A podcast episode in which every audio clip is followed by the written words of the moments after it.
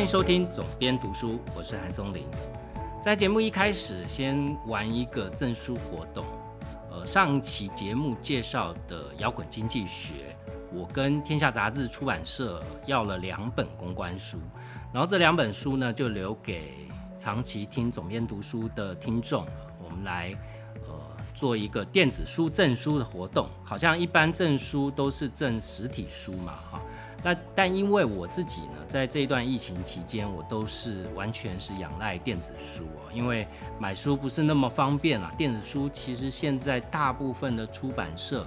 都可以做到纸电同步了，虽然没有百分之百，但是我想看的书大部分都有。而且实话说，这个电子书的能够给你看的书已经够你看了。就是没有什么，我始终这样觉得啦，没有什么书是非看不可的啊，光那些书就已经够看了。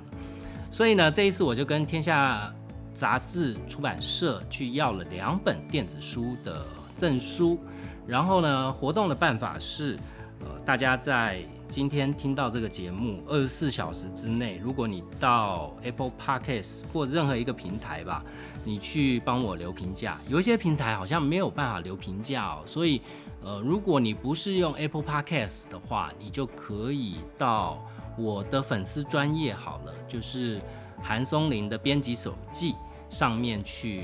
呃，留言，就说你要参加这个活动，要摇滚经济学的电子书的证书，那有两个名额。我会在今天节目播出到明天的这二十四小时里面，我把这个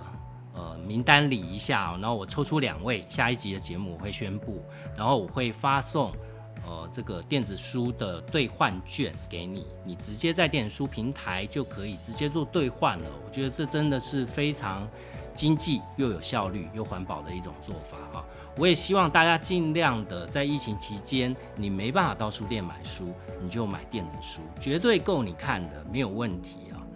那今天除了这个证书活动之外，我想跟大家聊的话题是，我不知道如果有一些资深的听众应该还记得我第一集节目讲的内容，就是叫做稀有金属战争那一集节目收听率挺高的，挺出乎我意料之外啊，它是一个。在讲稀有金属，呃，在世界上面面对这样的稀有金属稀缺的危机，然后世界各国在争夺这样，所以叫战争嘛，争夺稀有金属的资源哦，乃至于开采稀有金属会造成什么样的环境危害，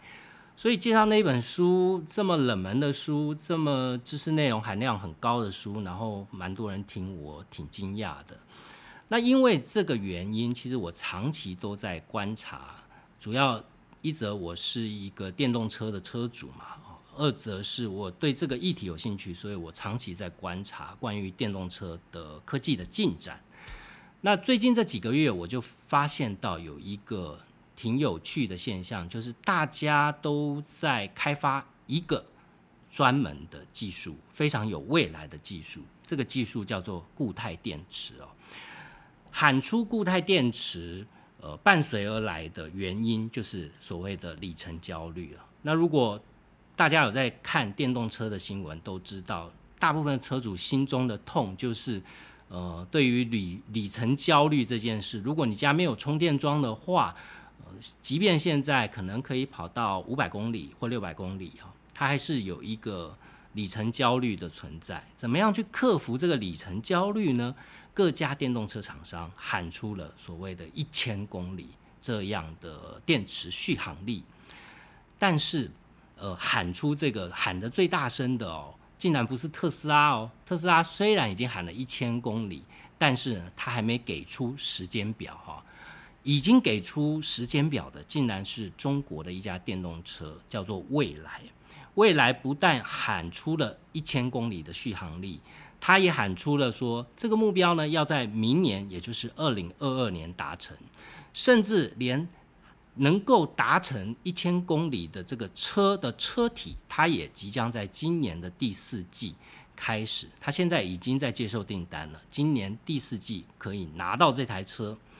然后之后呢，在明年你可以选择换装这个续航力高达一千五一千公里，以及它的电容量高达一百五十千瓦这样的电池包哦。那最重要的是，因为它采取的是一个全球只有它做的，叫做换电系统。呃，换电系统你可以把它想象成它是电动汽车的 GoGoRo，就是说它的电池是可以换的。那这让我对于中国的电动车产业产生非常高的好奇，所以我就大量的看中国电动车的呃视频，就是网络上面的一些车评评价，他们的使用者，呃，包含汽车媒体的评测，我想去了解说电中国的电动车，他们自有品牌的电动车跟。西方的主要的电动车厂商，不管是 Tesla，不管是传统车企里面的 Porsche、大众，或者是雷诺、福特这样的大的传统汽车厂商，他们做的电动车到底有什么不同？它的品质上面差距，它的技术能力上面的差距到底在哪里？所以我就这几节节目，我把我这一段时间来做一做的一些功课跟大家分享。那先从固态电池开始，一段音乐过后就开始今天的总编读书。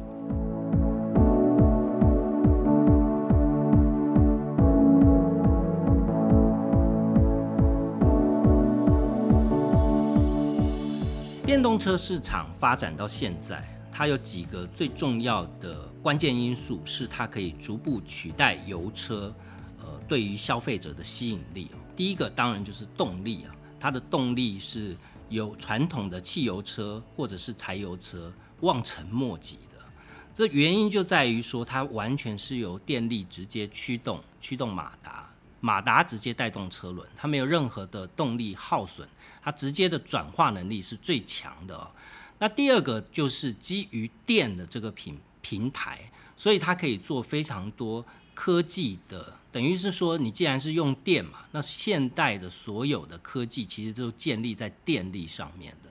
所以你今天要一台汽油车去做到，譬如说像现在特斯拉的一些功能，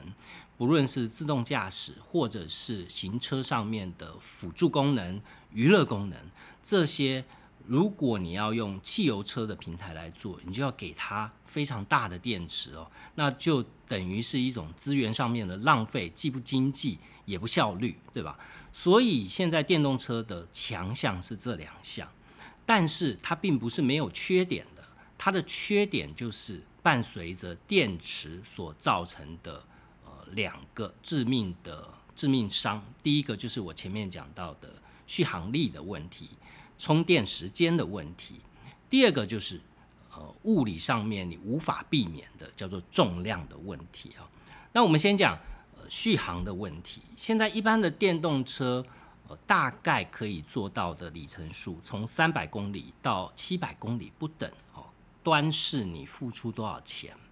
这付出多少钱，这是非常现实的事情，因为。电池占整个电动车的成本是高达百分之三十左右的成本，也就是说，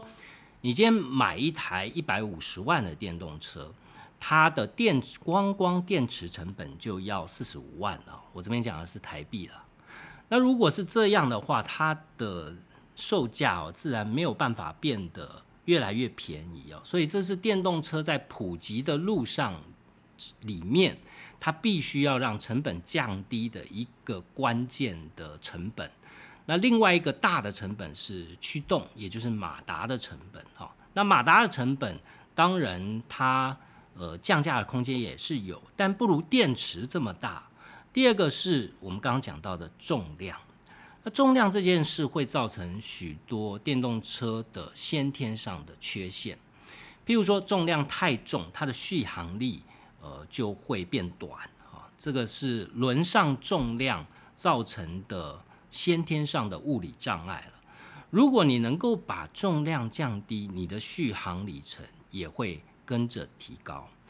那第二个就是重量越重哦，对于车辆的操控其实会是更困难的。我们如果我不知道大家有没有在看赛车运动，如果你在看赛车运动的时候，你就会发现。不管是一级方程式赛车，或者是 WRC 这样的拉力赛，你去看那个赛车的内装，几乎都是拆光光的。第一个是它会把它全部拆掉，第二个是它会用大量的轻量化的复合材料去取代传统的金属材料，譬如说像碳纤维。所以，我们看到赛车，不论是方程式赛车、WRC 赛车，或者是我们看到超过一千万台币的那些超跑，它可能车体结构都是用碳纤维的。但是呢，碳纤维是一种很贵的材料，所以我们可以看到为什么这些竞赛的车辆都那么的贵哈。F1 赛车，我记得我有一集节目介绍，呃，《标速求生》这部影集在 Netflix 上面。为什么一级方程式赛车被称为全世界最贵的一种运动？或者是我们看到这些超跑，动辄身价都是上千万台币，就是因为它使用了非常非常高价的复合材料。但是呢，在一般电动车普及化的过程，它没有办法用这样的复合材料，因为它必须要卖一个大家都可以接受的价格，所以电池的重量。就至关重要了。现今任何一台电动车的电池重量都超过五百公斤以上哈。我们一般汽油车的车重大概是在一吨多一点，也就是一千公斤到一千五百公斤，这是一般的我们所谓四人房车的重量啊，大概不会超过一千五百公斤。那如果是大的车子呢，就算是给你到。双 B 的豪华轿车了不起也是两吨的重量，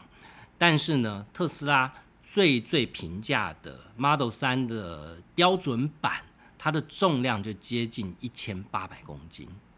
那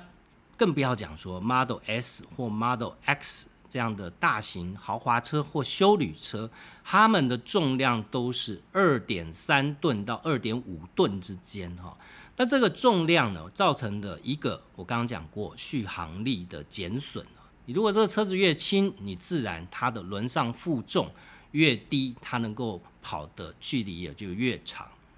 第二个是，它在动态上面就更难去做到像传统汽油车的一个动态表现。我这边讲的动态表现，就是你开车里面的那个路感哦，它必须要建立在你的。轮胎、避震器跟车架上面，电动车虽然先天有一个好处哦，它的底盘就是一块大电池，所以它可以做到传统汽油车梦寐以求的全车的配重比，也就是它前后是非常平均的，前后轮配重是五十对五十。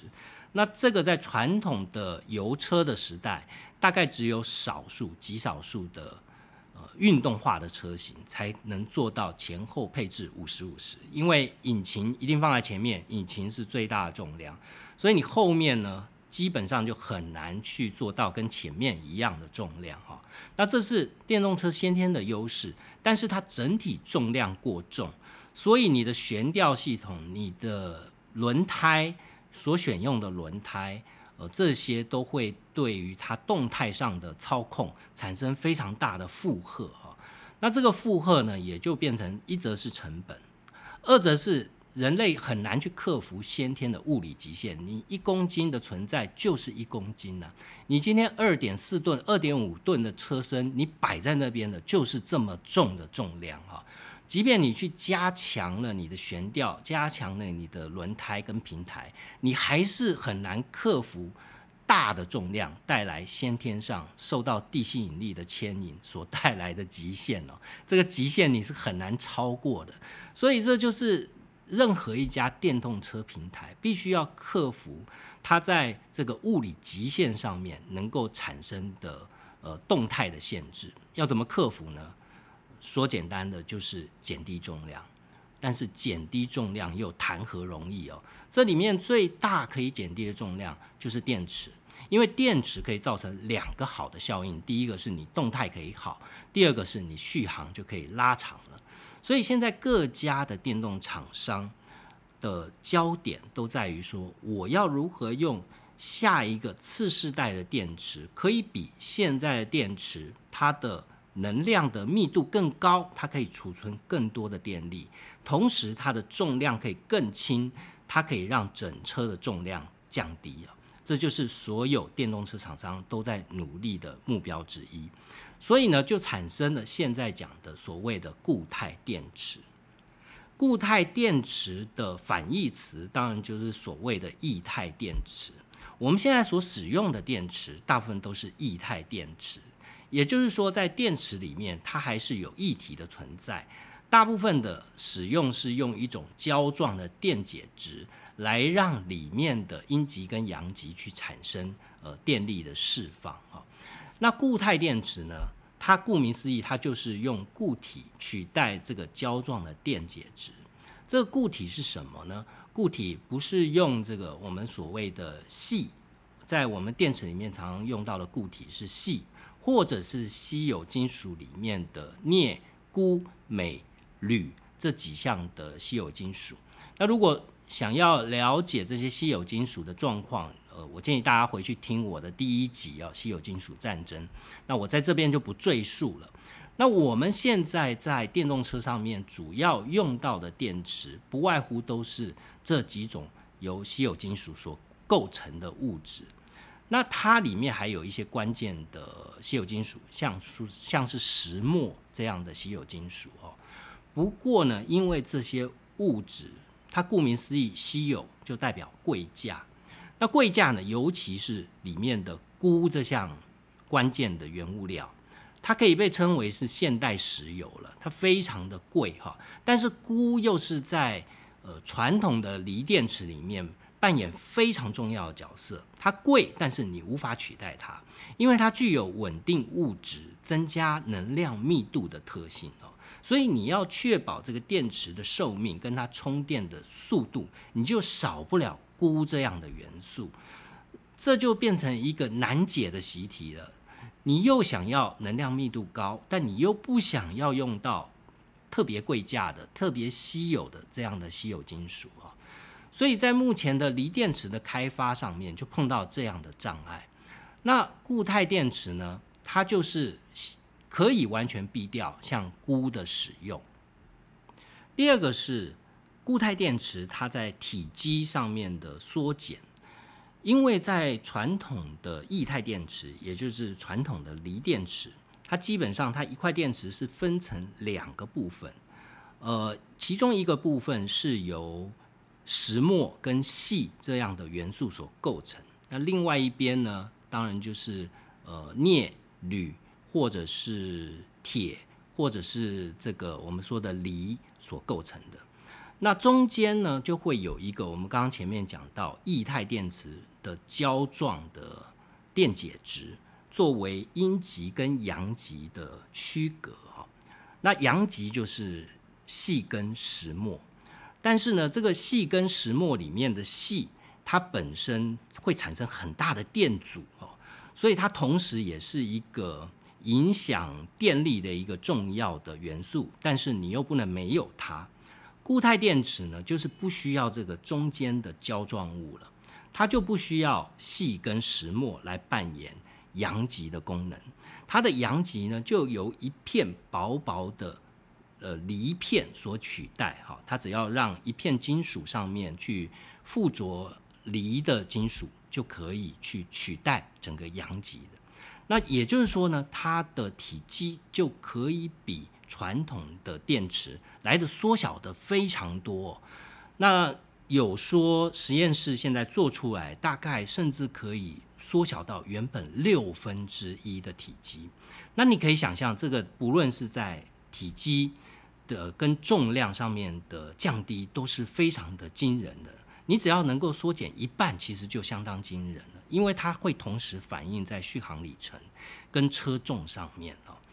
所以这也是为什么世界各大不只是车厂哦，还包含能源的新创公司，不断的去投入固态电池的开发上面。那这里面也非常多呃新创公司在这个领域。包含传统的车企也投入了大量的资金在投资这些新创公司，其中一家受到瞩目的是由比尔盖茨跟德国的福斯汽车所投资的一家细股的新创公司，叫做 QuantumScape。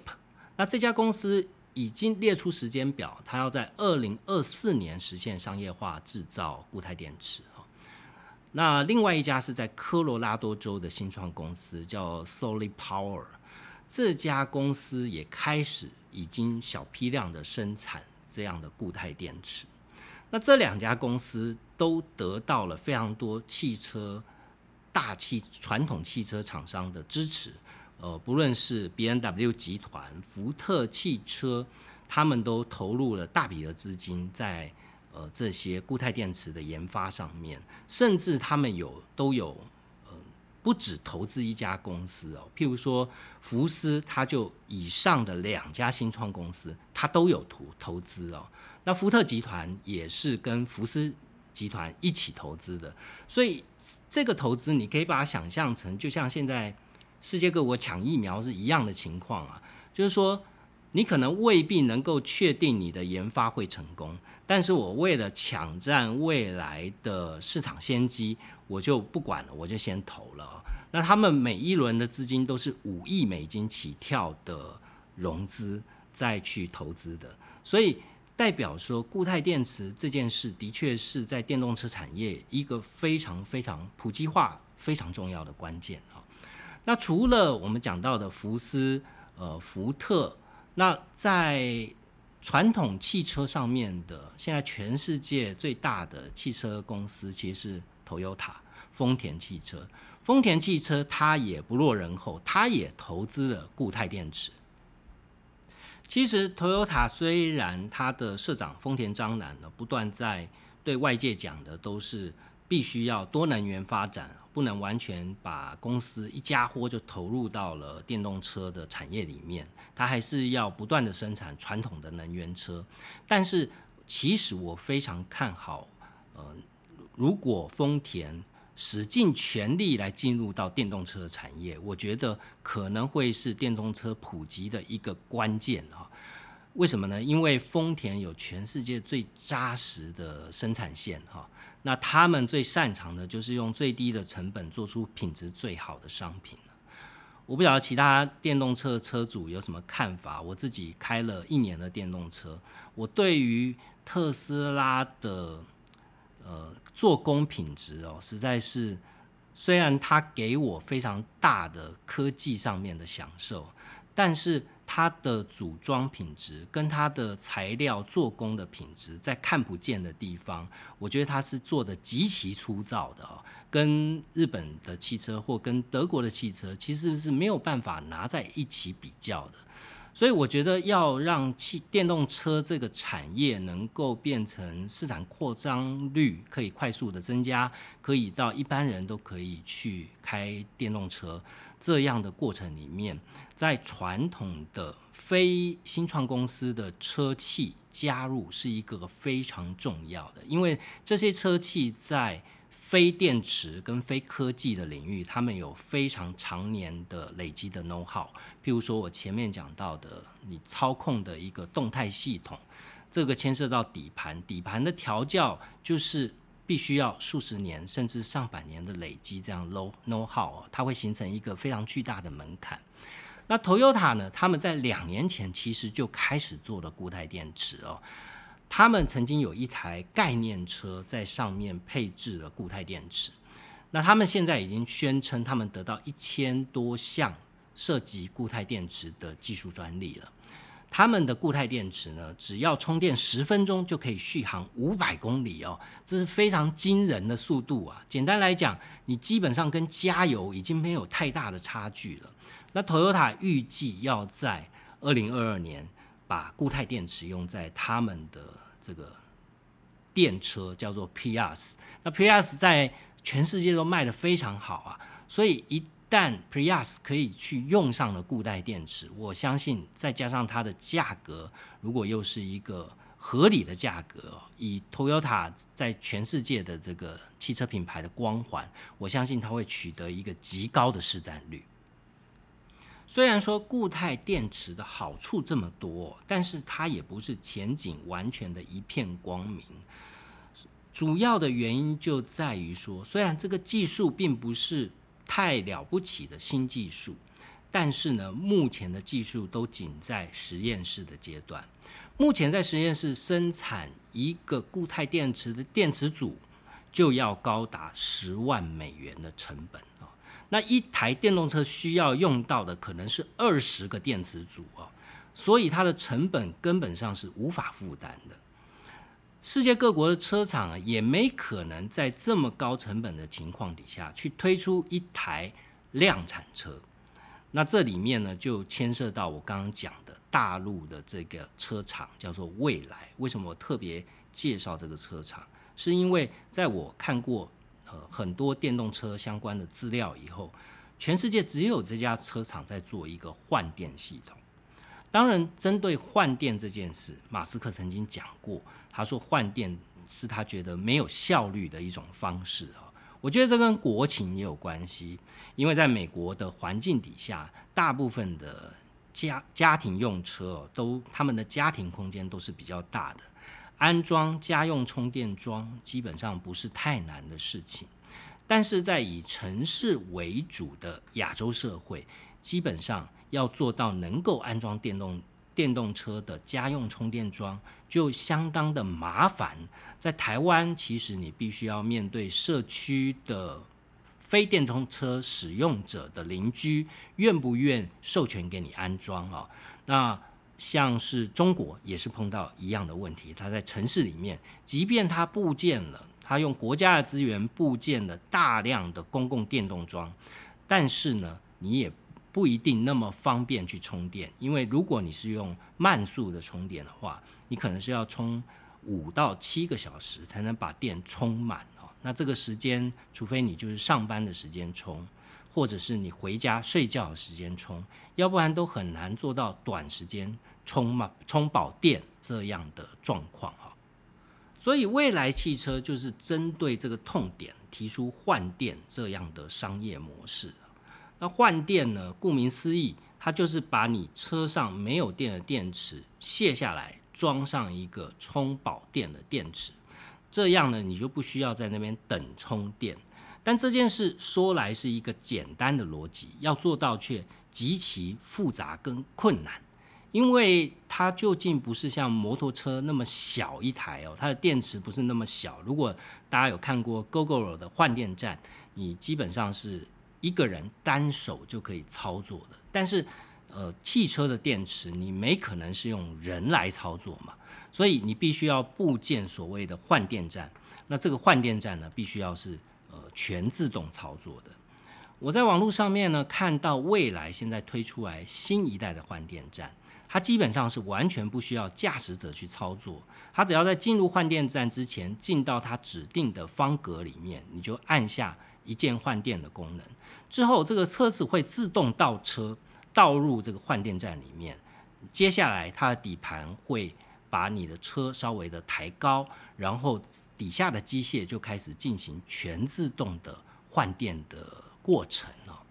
那这样的换电呢，对于一些服务员比较大。或者是像这个城市密集度很高，没有办法在家户里面去部建家用充电桩这样的环境，是解决掉它一个呃无法补充能能源的一个痛点了。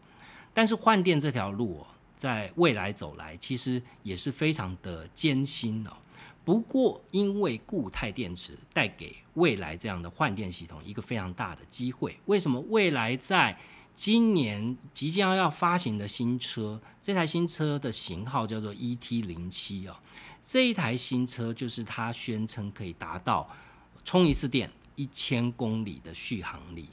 关键就在于说，它已经部建了大量的换电站，同时它也在持续的部建第二代的换电站。每一个第二代的换电站，它内存就是十三颗的电池。十三台汽车可以用的这个底盘电池组，这个电池组你可以去乘它的换电站了。也就是说，假设假设它在中国去部建了一千座这样的换电站，那你就乘以十三，也就是说它要有一万三千颗的电池作为库存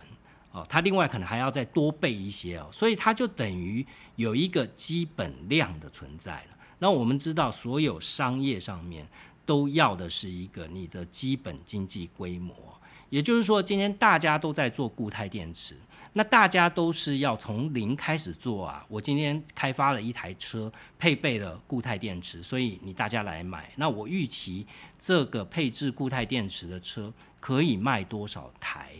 哦，然后用这个方式来去，呃，来去换算它的经济规模，来去跟电池厂商下单，说你帮我生产多少块的固态电池。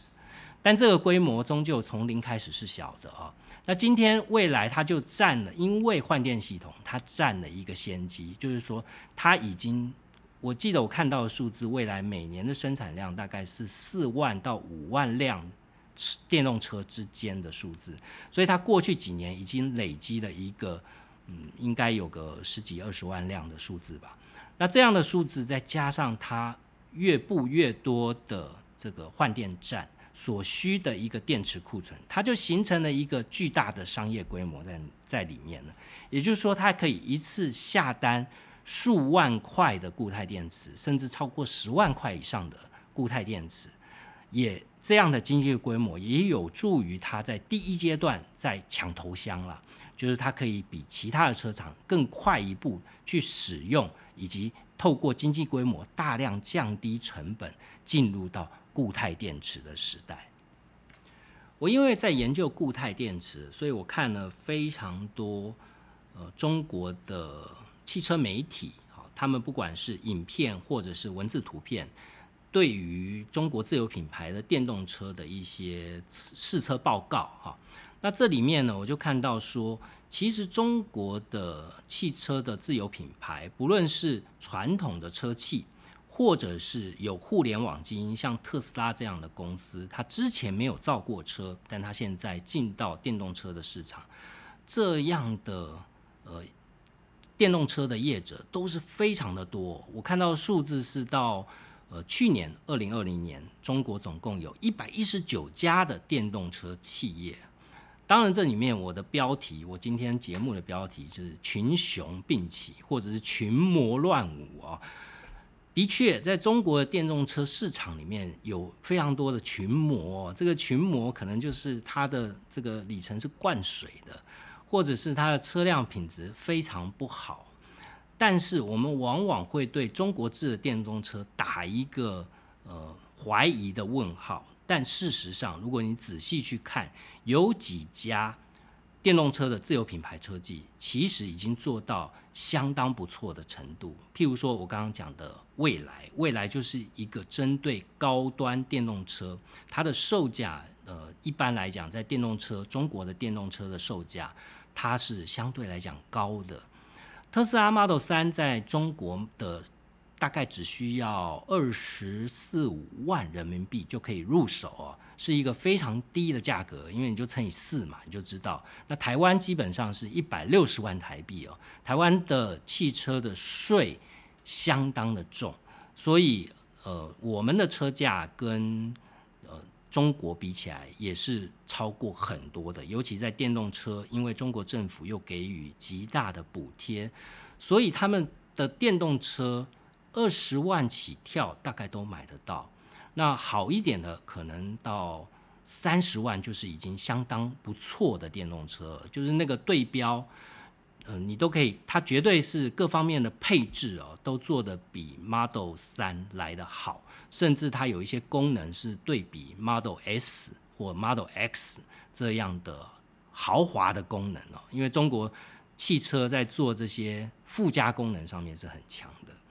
但是呢，他们的稳定度，老实讲，我觉得还有一些车还做的不够哦。譬如说，在中国非常知名的叫比亚迪。那比亚迪这个品牌呢，呃，有在做投资人都会知道啊。之前红海也把它视为最大的对手哈。那比亚迪在呃这个公用的，譬如说像计程车的市占率是非常的高的，它在家用车也有一定的市占率。那它做的电动车呢，在我看到的汽车媒体所做的评测，它在电力的控制上面，其实就远不及特斯拉。譬如说，他们有汽车媒体把几台主要车厂做的自有品牌电动车，把它放到赛道上面去做测试。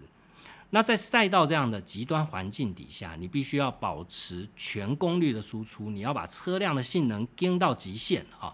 那通常过了这个两圈、三圈以后，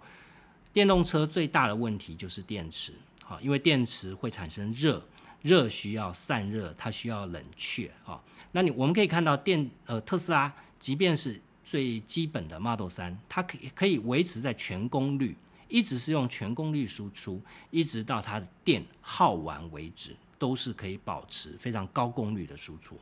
但是中国的有一些自有品牌的电动车，它就没有办法，它只要呃电电池的热度到一个程度，它就会降低功率输出哦。那我觉得这个部分当然是特斯拉独步全球的，它在电池的管理系统上面，不论是电量的管理或者是冷却系统，它都做的。呃，走在世界最前端的位置，但是中国的电动车其实有几个品牌也已经不差了。譬如说我刚刚讲的蔚来，我讲的小鹏，或者是最近即将要推出新车的有一家是吉利集团。那吉利集团呢，它的背景就非常雄厚了，因为它把呃 Volvo 给买下来了，它就是 Volvo 的 Volvo 的母集团呢。那吉利集团除了有 Volvo 以外，它还把英国的超跑叫 Lotus 也买了下来，所以它在技术上面其实透过不断的并购，它累积了相当的技术。那吉利集团就针对电动车，尤其是运动化电动车，它先是做了一个汽油车的运动品牌，呃，另外它再拉出来做一个电动车的运动品牌，这个品牌叫做极客。那这个极客这个品牌，在我看到它的试车报告里面，它的不管是呃。电力的输出，哦，或者是底盘的调教，或者是续航力，其实都已经可以达到了一个对一般使用者都非常好的一个达标了。但是它的售价非常便宜啊，它的售价值，我昨天看到它的发表会啊，它的售价大概只要三最顶级最顶级款的只要三十六万人民币啊。那一般的入门款呢，大概是二十八万人民币哈。那这个入门门款都是非常的便宜的。那即便是我刚刚讲的未来啊，它比较贵一点，但是未来因为有换电系统，所以它有很多的玩法。你可以光买车壳，你可以不买电池啊。那这个电池呢，你可以选择用租用的方式。如果你光买车壳不买电池，它可以让定价去减掉。七万块人民币到十二万块人民币，视车型不同而定啊。那它现在在今年第四季要推出的这个 ET 零七这一款车，它在硬体上面我看起来是很强的，因为它采用了光达，就是特斯拉坚持不用的。特斯拉马斯克觉得用摄像头可以解决一切了，自动驾驶不需要用到雷达。但是呢，在中国大部分的车企都还是。呃，不断的在研究雷达，呃，用运用在自动驾驶上面。那包含 Google，他们在研究自动驾驶，也是用雷达的科技来做哈。那这一台车 ET 零七，它有配置光达。那这个光达可以看到多远呢？可以看到前方五百米，也就是半公里的车身距离哦，它都可以侦测到你前方这么远的车辆哦。那当然，无形中可以保障。呃避免追撞前车啦，这样的反应时间不及，这样的安全性了。所以这样的一台车，它给它的都是最高规格的配置哦。那也不过定价就四十几万人民币啊，也就是在台湾你买一台 Model 三最便宜的版本，你在中国你可以买一个高阶顶配的一个车身大小大概是 Model S，也就是。我们看到 B N W 五系列或者是 Mercedes 的 E Class，比这个还大一点点的车哈，所以在中国的不断的去补贴，以及这些自有品牌的车厂，因为在市场上拿到巨额的融资，他们愿意把这些钱花在前期的开拓市场上面，所以产生就非常多的所谓的消费者红利啊，我们看起来。就是如果今天我在中国，我真的可能会考虑买一台是呃中国的车厂做的电动车，而不见得会是买特斯拉哦，因为它的呃硬体规格是非常的强的。但是我现在看到中国的电动车品牌最大的还差那么一点，差那么一点，我觉得分成两个部分。第一个部分是它在技术关键技术上面还落后特斯拉那么一点，就那最后一里路还没追上啊。第一个是自动驾驶。那自动驾驶这里面呢，其实有另外一家车厂做的是不错的，就是小鹏。那小鹏汽车做到什么程度呢？它现在已经可以做到说，在停车场里面自动停车了。也就是说，它可以设定啊，假设这个停车场是你经常会去的停车场，呃，你就把它设定让它学习。它在你停过一次以后，它会记录这个停车场的路径。然后呢，下一次你要到这个停车场停车，你只要按一个键，它从你下停车场开始，它就自己操作了，一直到把车子整个停好。那这个功能呢，是现在连特斯拉都还没做到的啊。那另外，小鹏这个车厂，它在车机的控制上面，也就是说，不管是语音的操控，或者是导航。这个都是它的强项哦，在中国的消费者的意见反馈都觉得小鹏这件事做得特别好，但是呢，小鹏还是有它的短板，就是它的缺点就是它始终是追在特斯拉的后面，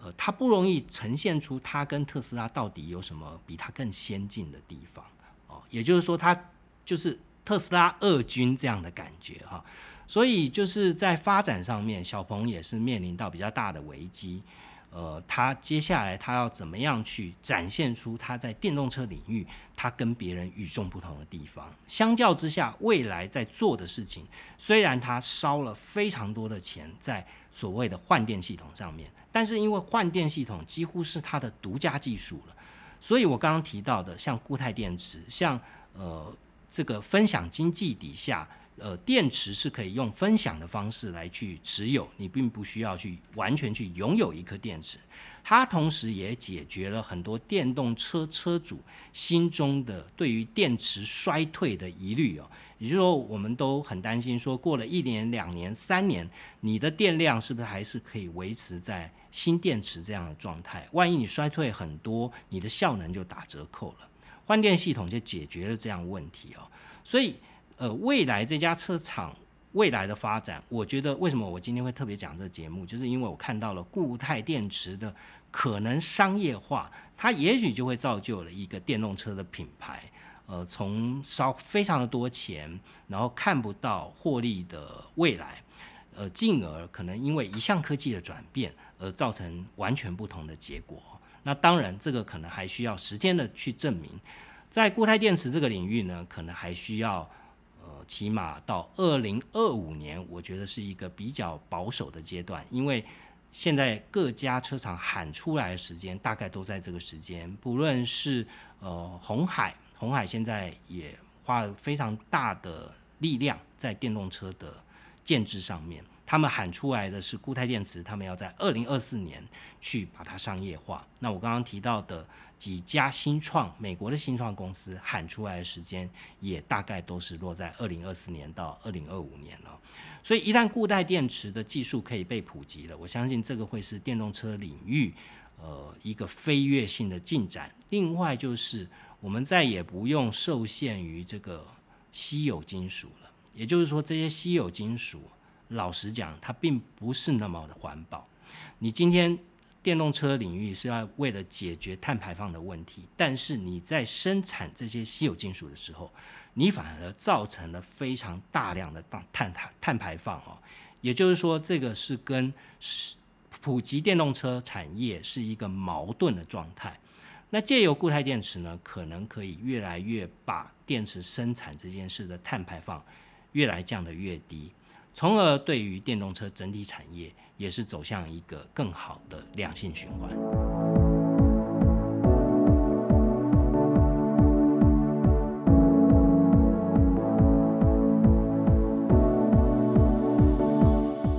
今天的节目呢，大概介绍了一些固态电池发展、中国电动汽车的一个发展、产业的发展。我自己本身是对于这个产业保持着非常高的好奇心呢，我甚至想说，在疫情过后，我可能会去中国跑一趟，去试驾他们这些自有品牌的电动车。我想从一个现在已经是开了一段时间电动车主去看说他们那边电动车的发展。那当然，台湾现在是没有办法进口中国的，不管是汽油车或电动车，因为我们的法令规定就是禁止中国的乘车进口了。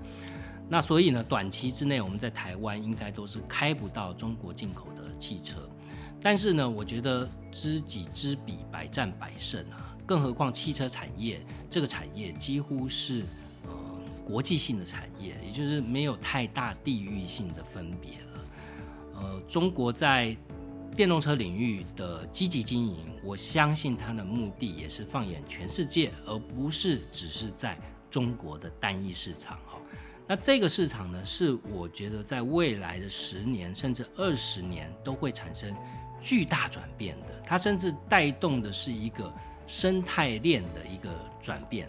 譬如说，现在小米手机也准备要开始做电动车了。那因为它已经构建了一个生活的家庭生活的生态系，那汽车就变成是它最后一里路了。所以在这个领域，我相信有非常多令人兴奋、令人好奇的未来发展持续在发生当中啊。那如果有更新的我看到的一些新的发展，我也会在节目里面介绍给大家。希望今天的节目内容对你有帮助，也欢迎你。利用这个 Apple Podcast 的留言，或者是到我的粉丝专业上面留言，去参加这个二十四小时的电子书证书活动。虽然只有两本啦，但是因为二十四小时，我相信应该不会有太多人吧。但就大家可以共襄盛举一下。出版同业如果在这一段疫情期间，我知道大大家日子都不好过哦。所以，如果有什么在我这个频道可以帮到忙的，你们有哪一些书需要推荐的，都欢迎跟我联络。然后，呃，就不要给我纸本书了，就给我电子书就可以了，或者是档案就可以了。我看过以后，如果我觉得适合在我的节目推广，我就会推广，并且做一些像证书这样的活动。那谢谢大家今天收听，我们下次见。